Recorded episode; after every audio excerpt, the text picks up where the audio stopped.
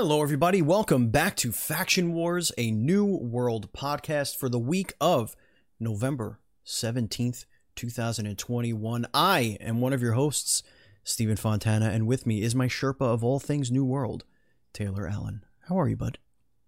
I'm doing great, Stephen. We've got big boy patch notes. So many. The first big content update for New World. This is like a whole new video game. that they are patching into this thing. Like it's so many changes, and I'm very excited to get into it. But folks, this is Faction Wars, a New World podcast, and it's all about the latest news, tips, tricks, and stories from the New World. I think level 45 now. I'm still rocking my spear and heels. I haven't deviated from that. You, friend, you're doing your no death run. I am. And yeah. That's interesting.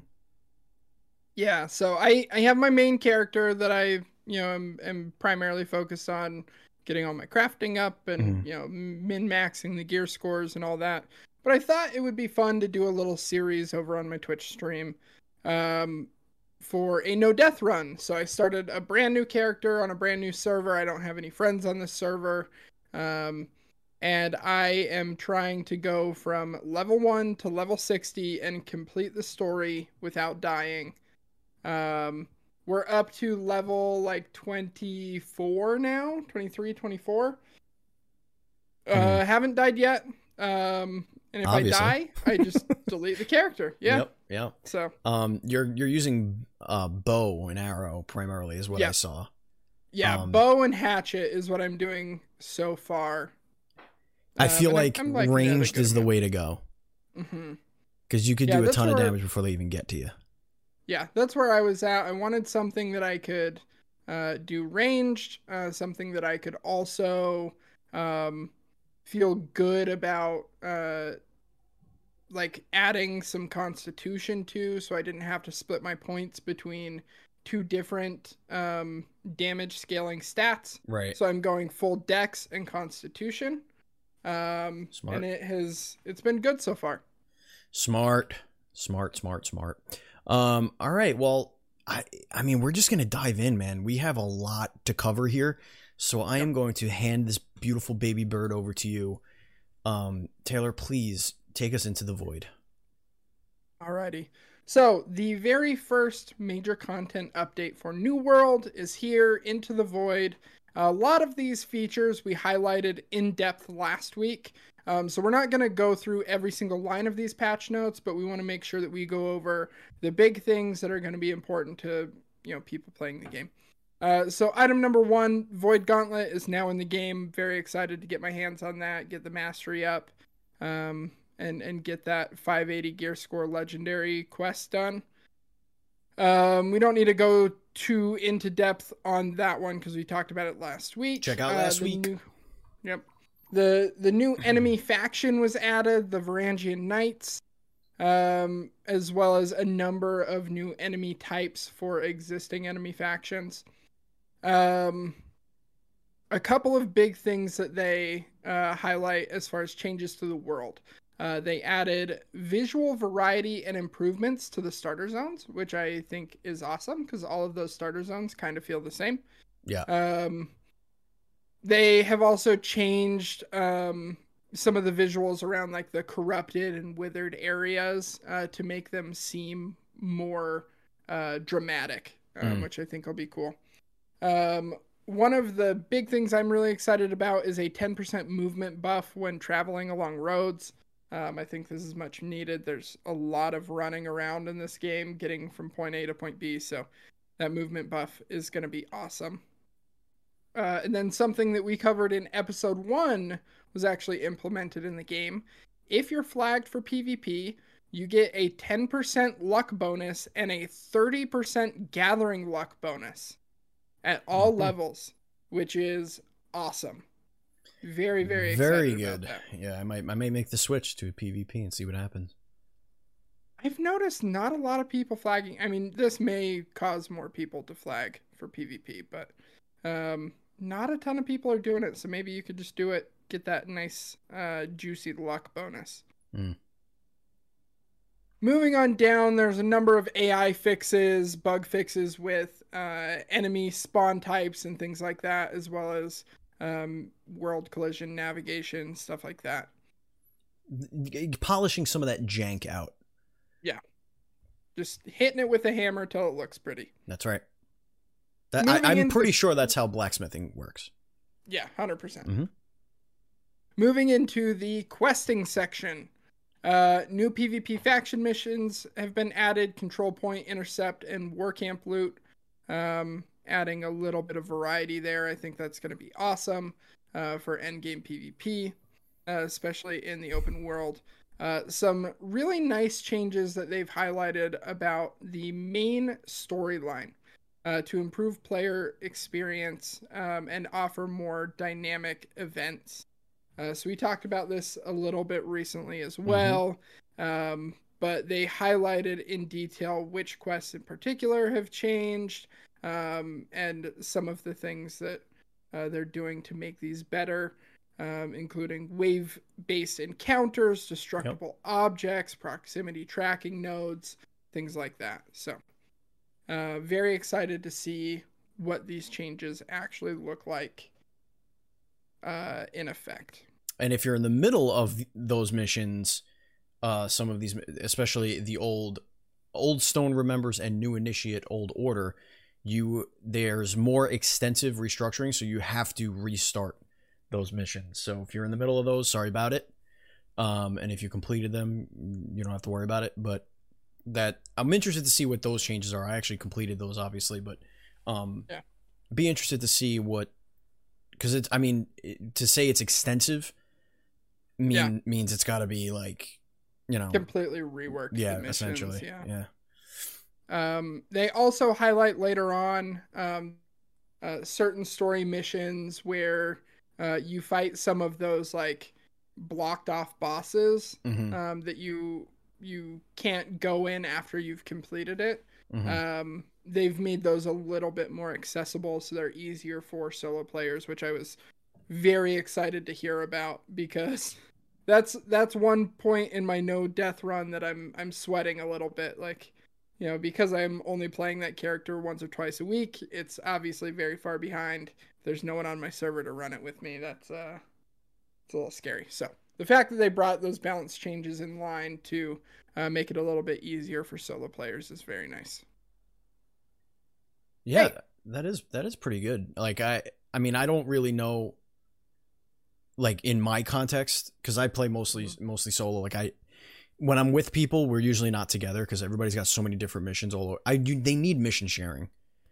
They really do. Like, that's one thing that I really wish they would just put in there, where like, hey, I'm the leader. I'm doing these 4 quests. Cool. Does anybody want to ping their own quests? Okay, cool. I'll accept and put them on the board, and we'll go and do them together. Like, they need that desperately. Anyway, continue. Yeah, I agree. I think you're actually about to get to this point where they made this change. So I'm interested to see what you think. Because previously there was a boss, spoilers for the story of New World, the fisherman that you meet in the very beginning of the story becomes corrupted, and you end up fighting him in a cave. And he's tough. If you're fighting him at or even slightly above the recommended level and you're by yourself, you're going to get smashed every time. Oof. So they brought his difficulty down pretty significantly, it sounds like, made it so that he isn't self-healing nearly as much and makes it a little bit easier for solo players. Yes, sir. Okay, let's move into combat. Swing. This is a big one. We're going to go a little bit more in depth here. First, with consumables, they fixed a bug. I actually didn't know this was a bug. I thought this was how they intended the food to work, but you are only allowed 1 food buff to stack from different tiers and types of food, meaning you can't pop a like a hearty meal and an energizing hearty meal at the same time to get the health and mana regeneration. You get one or the other. So they've fixed that. Makes you have to be a little bit more decisive with the types of food that you're consuming. And then they also fixed a bug that was preventing weapon coatings from being consumed when used. looking at general gear perks, there are a number of these that are going to make a big difference in how you play the game. Ooh, yeah. So first, leeching, you know, health leeching on hit, things like that. Previously were not great because the range of values that you could get on any piece of gear was between 0.5% and 1.5%. Yeah. They have just blown that range up, and that now goes from 1% to 5%, which means if you get a full leeching armor set, you can be doing 25% health leech on hit if you get a full 5%, which makes leeching way more viable within the game. Which I'm very, very excited about. They've also increased the efficiency of Freedom, Vigor, and Invigorate debuff reduction perks. Previously, those were reducing between 3 and 5%.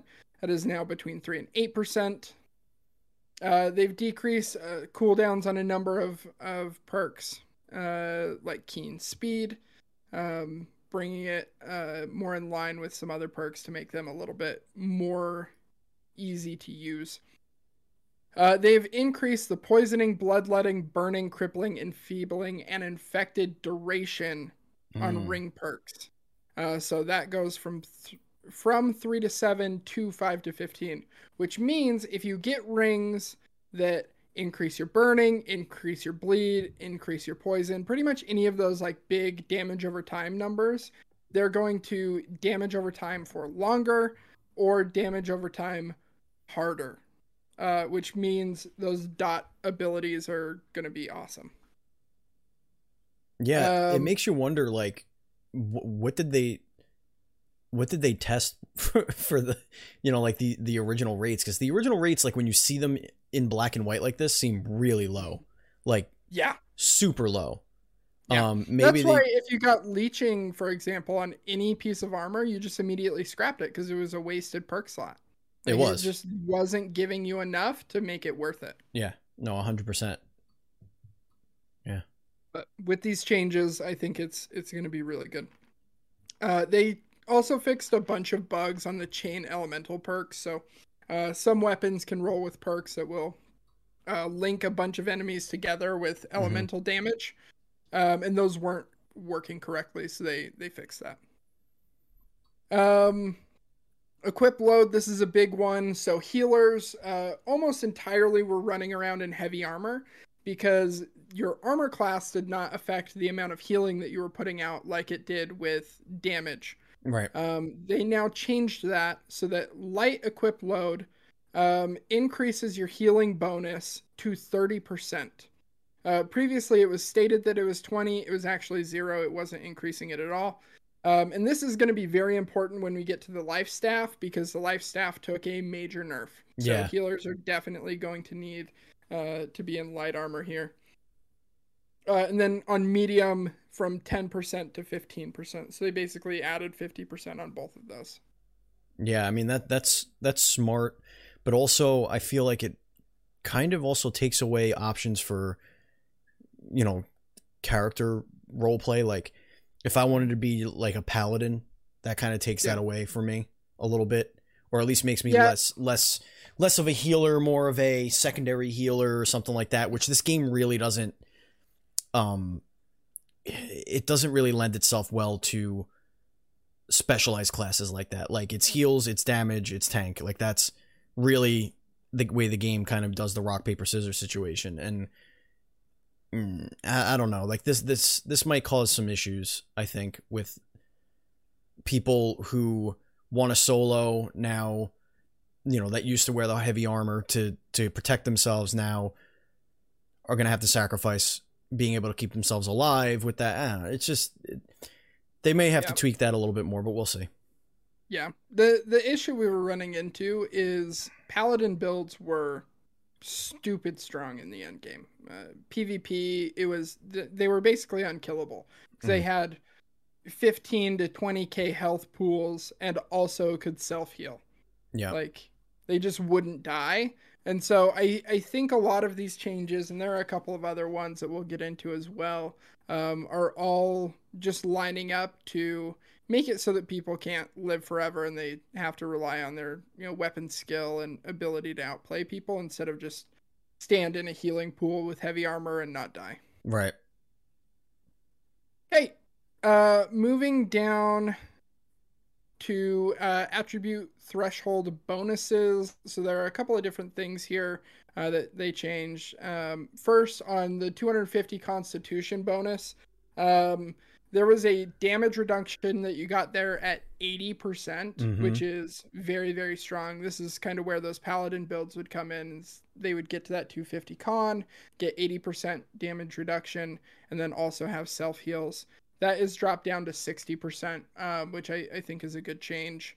And then they also fixed the 250 strength bonus bug where you wouldn't be able to like dodge cancel out of attacks and things like that. Mm. So fix that. They also made some changes to the dodge, which made it so that all of the weapons were more in line on their invulnerability windows and things like that.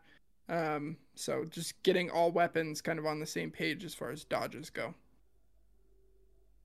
That's a little weird that, like, it felt like it made the weapons a little different, and now it seems like they're just sure. going to kind of bring them all a little bit closer together. I don't know if I like that, but we'll see how it plays. Sure.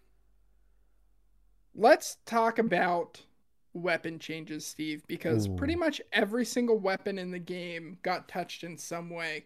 Some much heavier than others. Yeah. First, talking about the Warhammer, we see pretty significant buffs on a lot of abilities that weren't being used. You'll notice kind of the theme of these patch notes around the weapons in general is they wanted to make abilities that are chosen less often more appealing. Mm-hmm. So on the Warhammer, things like Armor Breaker, Mighty Gavel, and Wrecking Ball all saw significant damage increases. Saw increased bonus damage from some of their passives, increased effectiveness on their crowd control, decreased cooldowns, things like that. Mm-hmm. We saw a little bit of a nerf on Shockwave, which is the ability that everyone uses with the hammer. That's the one where you slam the ground really hard and it hits 3 or 4 times consecutively. It just reduced the maximum rend effectiveness on you always see people perk, using that. So yeah, that one is not as big of a deal. It's not a huge nerf to it, but slightly less effective there. Moving down to the life staff. My baby boy mm-hmm. has been nerfed into the ground, Steven. Yeah. So top line before anything. Reduced base healing by 20% across the board to account for increase in healing from equip load, which means if you're wearing light armor instead of heavy armor, you're actually only seeing a 10% healing increase from what you were doing prior. Yeah, that's something. It's a little frustrating. They did fix a number of targeting issues. If you use like ground targeted abilities like Sacred Ground with the life staff. Yeah. You know how frustrating it could be when an ally runs out of range. Just and so you a cast little it out on of yourself. Range. Yep. Yeah. Yep. So you self cast it and you're like, God damn it! Now it's on a 20-second cooldown. You know, move the fight over here. Yeah, and then your whole team dies. Yeah. So they fixed a number of those ground targeting UI issues, and instead of self casting, it will just cancel the ability, which is nice. Looking at Sacred Ground, a couple of changes here. One, the Fortify perk on Sacred Ground has been changed from a range of 3 to 15% to 3 to 10%. So just taking that top line down a little bit. For the passive Holy Ground, the stamina and mana regeneration has changed from 50% or from 100% to 50%. That's such a nerf. Good Lord. Yeah. So that means like your tank and stuff standing in Sacred Ground isn't going to just be able to hold their block up 100% of the time now. Yeah. It'll be interesting to see how it plays. but that's a pretty significant nerf, and I honestly think that's going to hurt high-level PvE content more than anything. Yep. 100%. They also fixed the bug that allowed you to stack healing multiple times if you had multiple sacred grounds from different healers that had a different level of upgrades within the tree. I didn't even know that was a thing. Yeah. So, Orb of Protection. They fixed a couple of bugs here. They also changed the functionality on Mending Protection, which is the item perk for Orb of Protection. Mm-hmm. So instead of triggering if the target doesn't have any active buffs, it now triggers if the target healed by Orb of Protection is under 50% health. So that actually aligns with a couple of other abilities in the healing tree that also trigger on if your ally is under 50% health, which is nice. So that's actually a nice change for Orb of Protection. Light's Embrace. The connection upgrade on Light's Embrace was upped from 1% to 2%. I have no idea what that means. Light's Embrace is an ability that no one uses. So it's just a slight uptick. You basically heal your entire party if they're all within a group. Yeah, I how many that, people are. Yeah, I used that very briefly and realized it was very weak. Yeah. So if you have more people in the connection, it increased the bonus healing from 1%. Okay, I get it. Okay. So passives. This is the biggest nerf of all of these to the life staff.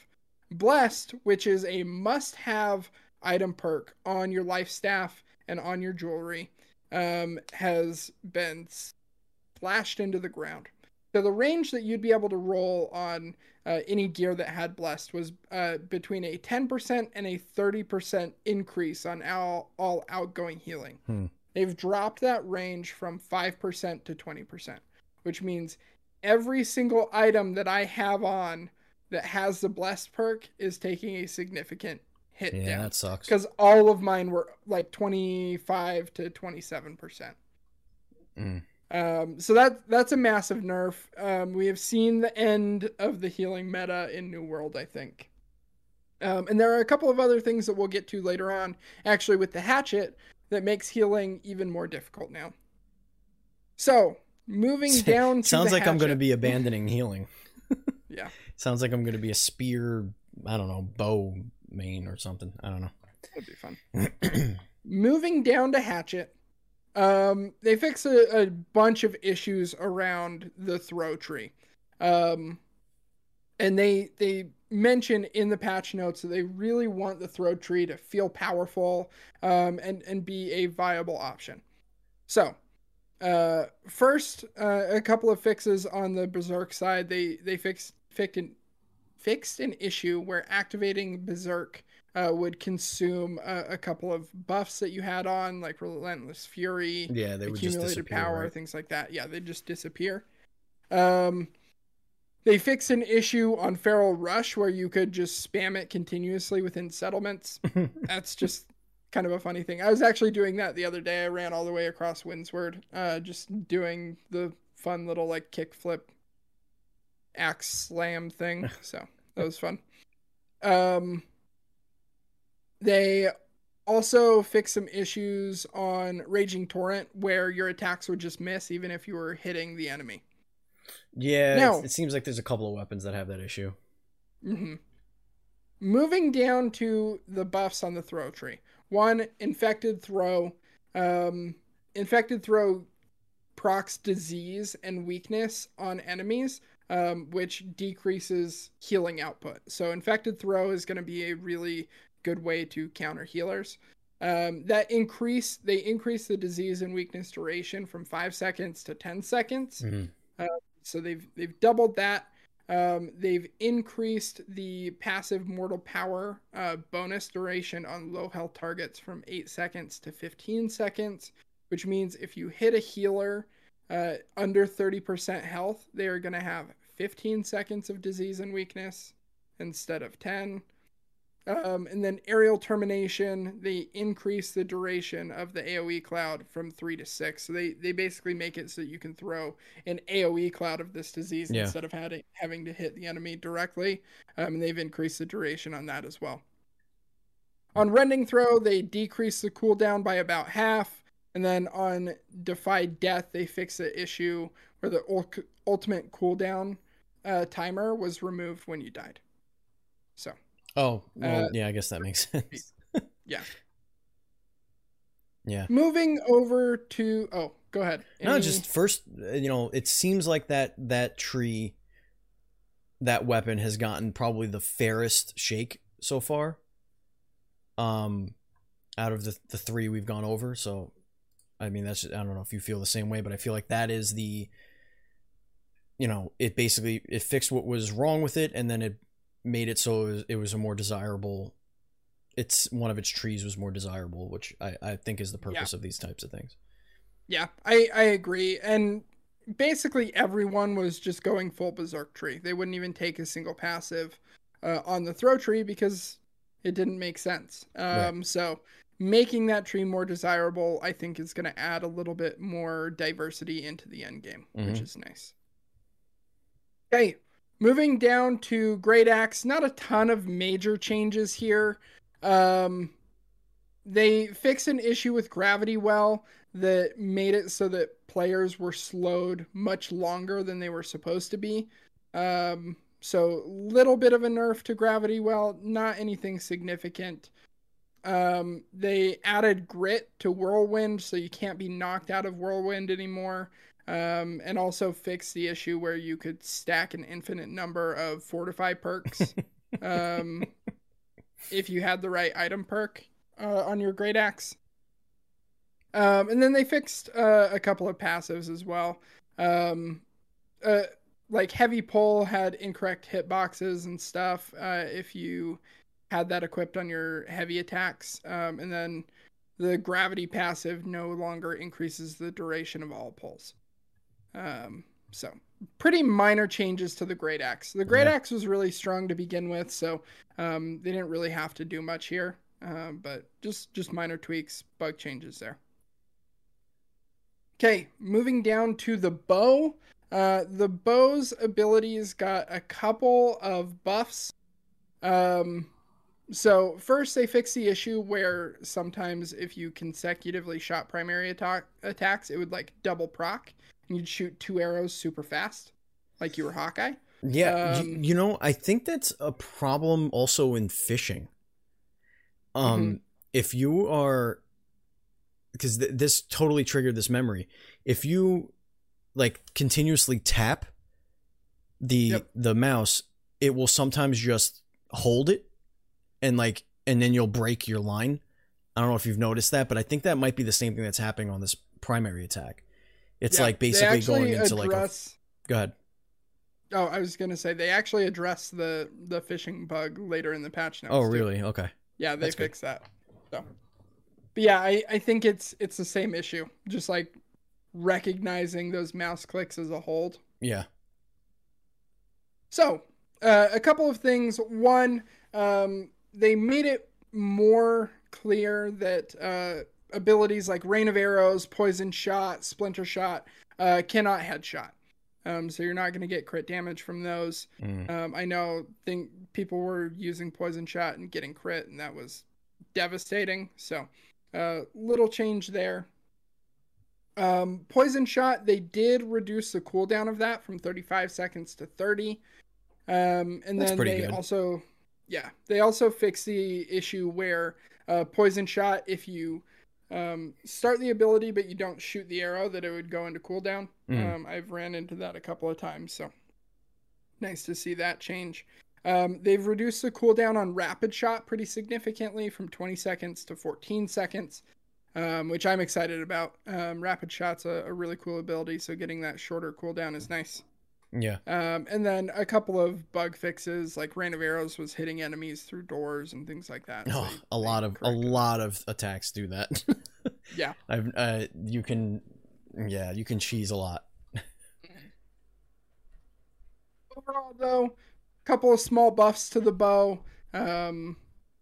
loving the changes. I think it's nice to see them make these abilities a little bit more viable.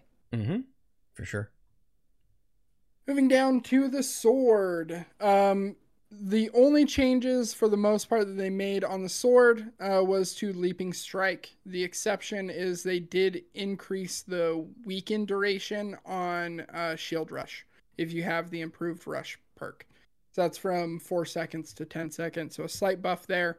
But Leaping Strike, they buffed pretty significantly. They reduced the cooldown on it from 25 to 18, increased the damage from 135 to 150% weapon damage. They sped up the recovery after doing Leaping Strike, so you can get right back into your other attacks and abilities. And then they also updated the tooltip to show percentage values on the Cowardly Punishment perk there. So, only change there really is making Leaping Strike better. Yeah, which is fine. I mean, the Sword and Shield is I see is probably the least troublesome of all the weapons. Like, it just works. Yeah. I'm interested to see the nerf that Fire Staff gets, because that has been... I've seen a lot of people late game abuse the shit out of this weapon. So, let's see if it got nerfed. Yeah. Big changes coming to Fire Staff. Pillar of Fire got a ton of changes. So for Fire Staff users, you know, Pillar of Fire, if you placed it just right, you'd actually be able to double hit on enemies. They've actually changed that now, completely removed that. That was a bug, not acting as intended. So that's no longer there, but they did increase the damage scaling on that pretty significantly, from 134% to 170%. So you lose out on those double damage procs, but base damage is going to be a little bit more consistent on Pillar of Fire. They also fixed a couple of bugs where certain abilities like Runes of Helios weren't triggering when casting. So slight buff on Pillar of Fire, even though some may view it as a nerf if they were taking advantage of that bug. Fireball. Fireball, they added some clarity that Fireball is not able to crit. They say that previously it would show the crit damage color, but not actually deal increased damage. Weird. I did a little bit of testing on this. I don't know that that's entirely true. Okay. Obviously, there are a bunch of different perks and factors that go into how much damage you deal with a hit. Right. But I felt like I was getting some crits on Fireball that were increased damage. So they changed that. And then Flamethrower is the last ability that got a buff. The damage scaling on Flamethrower increased from 34% to 50%. So just at a first glance, none of the abilities really got hit all that hard. A lot of them actually got buffed or just had some bug fixes. But the passives is where we really see the big changes, because the Fire Staff passives were so strong. So things like Clear Casting, they reduced the damage bonus from 10% to 5%. Clear Mind, they reduced the Empower effectiveness from 10% to 5%. Runes of Helios, they reduced the damage bonus from 30% to 25%. Yeah, they reduced everything almost by... everything, yeah. Like by 25 or 50%, basically. They've also reduced crit damage chance. They've reduced crit damage bonus. They've reduced the damage bonus on burns. Like, pretty much every passive that you were taking is taking a significant nerf to it. The numbers seem small, but they're not. Like, yeah, when these things are implemented, it's not. Yeah, these all proc on your basic attacks. Right. Like, this isn't an ability that goes on a 20-second cooldown after you cast it. Like, this is something that you can spam over and over and over, and you can stack multiple things on top of each other. And so you were critting 50% of the time and getting burn and getting, you know, 25% damage increase on all of those. Right. Like, it's pretty significant, these changes. So the passives on the Fire Staff took a pretty big hit. All right, moving down to the spear. This is your boy, Steve. This is my weapon. I made a TikTok yesterday stating that the spear rapier meta is here. Oh boy. And I genuinely believe that. The changes are so good. So first, on the sweep, they increase the damage on the coup de grace ability, which is the one where you stab the spear into the tripped enemy on the ground. They've increased the damage scaling from 125% to 150% so that it hits harder. That attack is also now flagged as a heavy attack. So all of your passives in that tree that trigger on heavy trigger on that ability. That's awesome. They also said that in a previous dev blog that they increased the or improved the tracking on coup de grace as well so that you are hitting it more consistently on those downed enemies, because sometimes hitting that, that downward stab was a little inconsistent. Yeah, like if you're moving your, if you're kind of rotating the camera at the same time, you might just go in the direction that the camera's facing as opposed to where the enemy actually is. It can be a little frustrating, especially when, you know, if you were getting up, I didn't even realize that, the damage was scaled that much on that weapon, but like, or on that ability. But yeah, it sucks when you miss that. 'Cause like, If I solo, you know, so I rely on sweep, stab, and then when they get up, I do the kick so that they're stunned, and then I finish them off with my skewer, and usually they don't even get to attack me. So, but if I miss that coup de grace, like, oops, now I need to actually play the game. Now, speaking of skewer. They've increased the bleed damage from 10% weapon damage to 20% weapon damage. Let's go. So bleeds are going to be huge. We'll see this with the rapier too. Bleed damage is going to be a real problem and damage over time. Perforate also saw a damage increase. That's the one where you like stab like 3 times. Yeah. So that got a damage scaling increase from 70 to 80%. They also fixed the bug where you weren't getting the reduced cooldown from perforate if you had the continuous motion passive. They increased the damage scaling on the cyclone ability from 110% to 130%.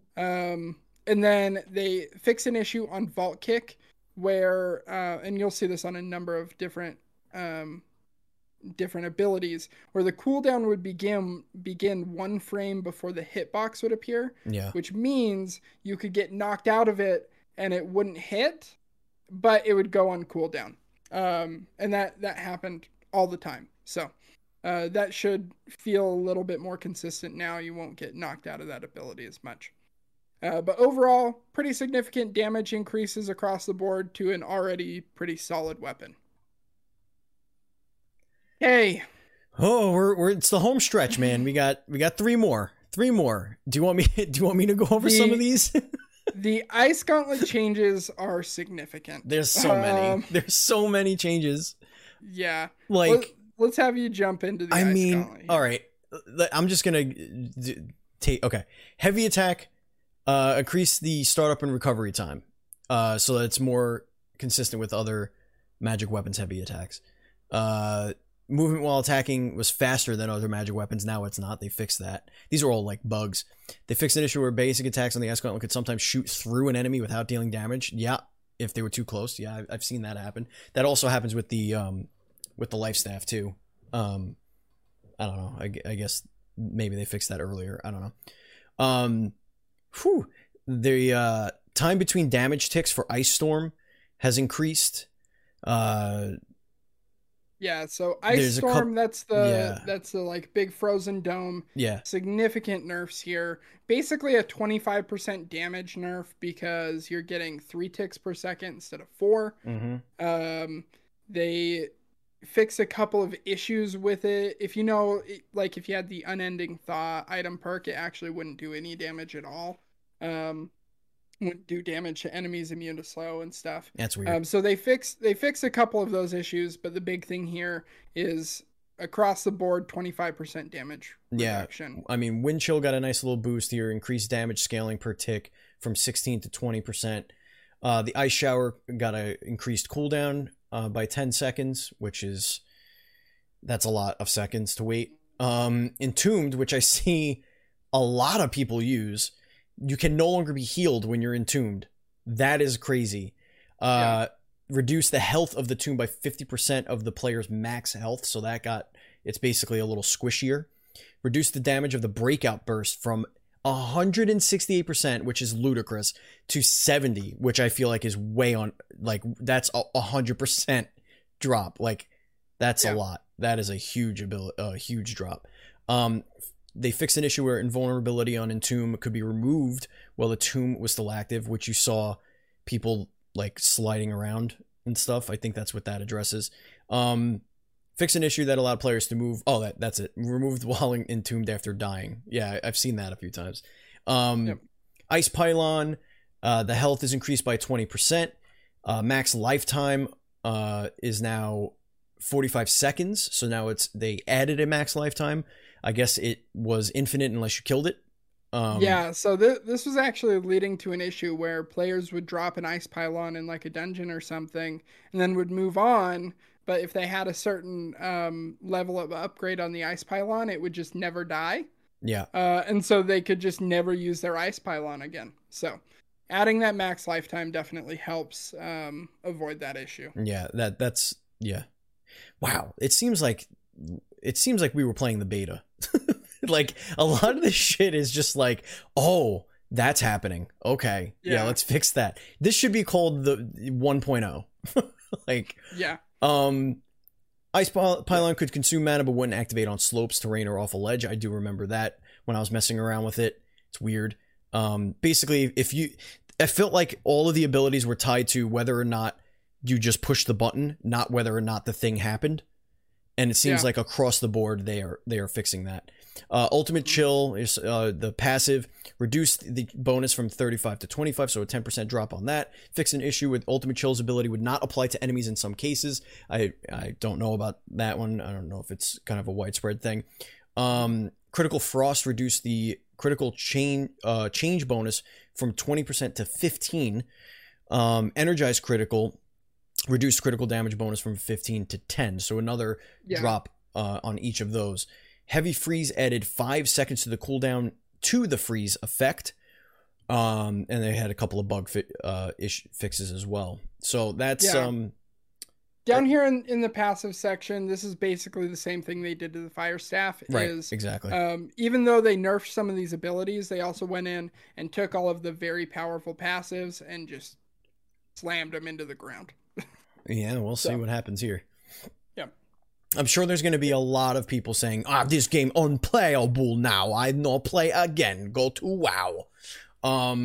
We'll see. Please don't do that. Yeah. Just keep playing the game so that you can hang out with us. The Rapier has a couple changes to the Rapier. Yeah. Love these changes. Love them. So Tondo, Flourish, and Fleche? Fleche. Fletch. I think it might be Fleche. Like Fletch. I think it's Fletch. Okay. Had their cooldown begin one frame before the hitbox would appear. Ding, ding, ding. Same issue. Flurry improved the homing of Flurry. Yeah, there you go. It's basically the same shit as like the stab and the skewer thingy and the stab thing. What do we got here? Tondo reduced cooldown from 11 seconds to 6. That's going to make that way more useful. So you're going to be able to stack bleed so much faster, especially when you combine that with some of the perks where you reduce cooldowns on hit for all attacks. Yeah. Like, you're going to be able to get through that Tondo refresh really, really quickly. Yeah. And I actually did notice this, so I never used it, but apparently that upgrade only functioned on blocking targets, so that is no longer the case. Riposte cooldown's reduced by 8 seconds, so now it's only 12 seconds, which is ridiculous. The base stun duration is increased from 1.5 seconds to 2 seconds. That's actually really helpful. Stun, I feel like, is the weakest effect that the game has. It just does not last very long at all. So that's good to see. Lasting Consequence, stun duration increased from 2 seconds to 2.5. And then we got some passives here. Momentum increased the bonus damage from 25 to 30% when you use that passive. And Swiftness fixed an issue where this passive was granting haste from bleed damage ticks instead of the actual weapon hits. That sucks. Because that was a very exploitable situation. So overall... The changes on the abilities are really nice. Riposte is going to be a problem. That's the only like parry ability in the game. Mm-hmm. So you have to be really good knowing all of the like different weapon animations and stuff, but you can basically say no, you, and block whoever you're fighting. Yeah. And they stay in place for even longer now. Yep. PvP is going to be a pain in the ass against the rapier. Yep. The musket is the final one here. Balance updates. That's what this was. That's the goal here. Increase the base damage by 2.5%. Yes, I agree with that. It seems to be good. The least picked of the ranged options. Fix an issue where the musket could not reload after dodge rolling, then triggering auto run. That is a very specific fix. Let's see. Let's just go into the traps. Traps can no longer be triggered by players in death's door. So I guess that was a problem of people who are laying on the ground. Landing. You could like put a trap down by them, and then because they're moving, and then they'd get stuck in it. Yeah. Sticky bomb increased the damage a shit ton from 175% to 235%. So that's massive. Stopping power. It's a great change. That's too. Yeah. Like, it's a bomb. Like no one was taking that, and so adding that significant damage increase, I think, is awesome. Yeah, that's going to be a great. I might actually play with the musket. I feel like the musket, and when that's going to come to the next ones, the cooldowns were way too much for the musket. I mean, obviously, it's a musket, you know? So, yeah, it takes time to load, but, like, it's a video game. We're trying to play a video game. Like, stop it. The bow and arrow should not be, like, twice as fast, but I digress. Stopping power, the cooldowns reduced from 18 to 15 seconds. Power shot is reduced from 15 to 12. Shooter's stance is reduced by 2 seconds from 20 to 18. Players can now exit shooter stance by pressing sprint, the ability key, dodge, escape, or releasing the right mouse button. And then critical reload, fix an issue that caused this passive to function inconsistently. Dear God, those are the changes to the weapons. We did it. All right, everyone take a breath. In and out. Overall, I feel like this is a good change. Magic was very, very powerful. Yeah. And people weren't able to die. So, making some nerfs to Constitution, to Life Staff, and to those big damage-dealing magic abilities is good. Bringing Spear and Rapier to the forefront and keeping them competitive with some of the other melee weapons. Love it all. Guys, there is a whole ton of AI and bug fixes and tuning. Go read about that on newworld.com. You could go to their patch notes there. But I think we should skip along to these changes specifically in the economy. Yep. Because that's the one that's been really suffering as of late. Yep. So, economy, progression, and loot. Couple of things right off the top. One, faction change cooldowns have been reduced to 60 days. Those were previously 120 days. So that means you can change factions more often. Your server's just absolutely flooded with yellow people like ours is. Everyone should switch to green so that we can beat them. You know what I mean? Yeah, I do. I know exactly what you mean. But yeah, good change there. Repair kit weights have been massively reduced. Those were previously 2 pounds each, and so it just wasn't worth keeping them on you. They dropped that down to 0.1. So significant weight reduction. It'll allow you to carry repair kits, and it's actually worthwhile to do so now. They also added a new item, the Chunk of Consecrated Iron. To the top rank of the faction shop for all factions. This allows you to craft the Resilient perk for armor items. Ooh, okay. Okay, economy-specific changes. One, all trading posts have now been linked. In an important note here, both the listing tax and the purchase tax will be paid on the territory where the buy or sell order was listed. Meaning, if you're buying something in Everfall, something was listed in Windsward, you are paying the tax rate of Windsward. Mm-hmm. And then thing number two is you can no longer post trading posts for 28 days. Maximum is now 14. Yeah, I don't even know why I don't know. I feel like a month was way too long. Yeah, I agree. They decreased the durability loss from PvP deaths by 10%, which is nice. It'll make it more enticing to play PvP, and it's not going to cost you an arm and a leg to fix your shit. They also significantly decrease the amount of honey and milk that you get out of the apiaries within town and milk from cows. So 50% reduction on honey, 65% reduction on milk. They said there was just way too much milk and honey out in the world. This last sentence cracks me up. The bees and cows are happy about this change. They should be. Yeah. And then the last big economy change, housing taxes are now due every 7 days instead of every 5 days. Makes sense. There's no change to the cost, so players gain 2 extra days of housing time for free. Yay. Yeah, great changes there. Yeah, because it's because a week is 7 days. Mm-hmm. You morons. What were we thinking there? Whatever. Yeah. Progression for those of you that are really trying to level your crafting trade skills. You are going to see even more diminishing returns if you are crafting lower level items. Yeah. For example, once you if you're crafting iron arrows, once you unlock the ability to craft steel arrows, the amount of XP you get on the iron stuff drops off significantly. As it should.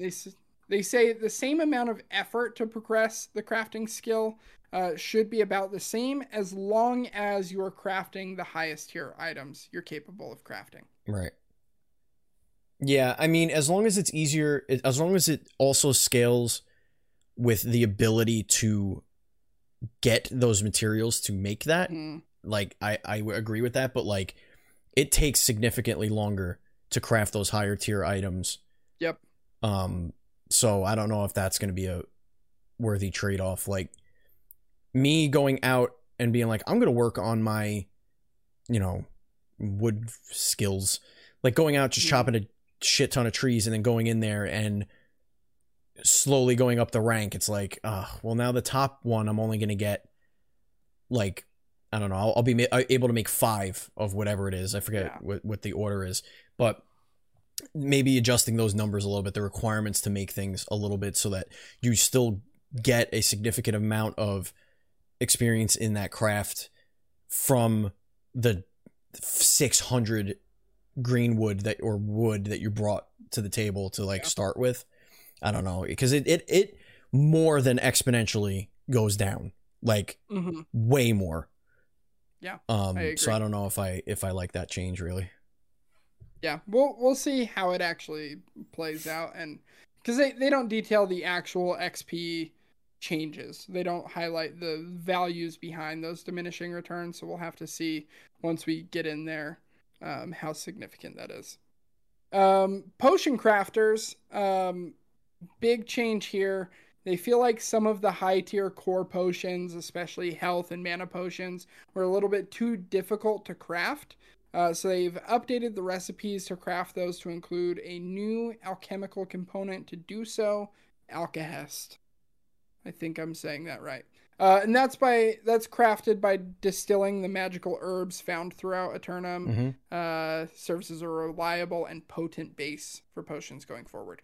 So good changes there. I always felt outside of weak potions, it was really difficult to craft potions, and you had to rely on drops. Yeah, you would. Yeah, those majors or whatever, you could be sitting on those quests for a long time. I would just be all right, fuck it. I'm going to the store. I'm gonna drop 1,200 gold and just buy the damn thing and finish it. It wasn't just to get it off my plate, but yeah. So good changes. They also fixed a bug around rare resources from gathering nodes. Yeah. So a lot of people have been talking about this. Where you kind of had to be in this luck sweet spot, and if your luck was too high, you wouldn't get these already very rare resources, right? So you had to make sure that you weren't too high or too low to be able to get it, and they said they don't want that to be the case. So yeah, it sounded like it was just numbers rolling over and the luck almost resetting. That's what it feels like. Yeah, exactly. But who knows? Yeah, so they fix it. That's for things like Fey Iron, Void Metal, Phase Fiber, Petrified Wood, things like that.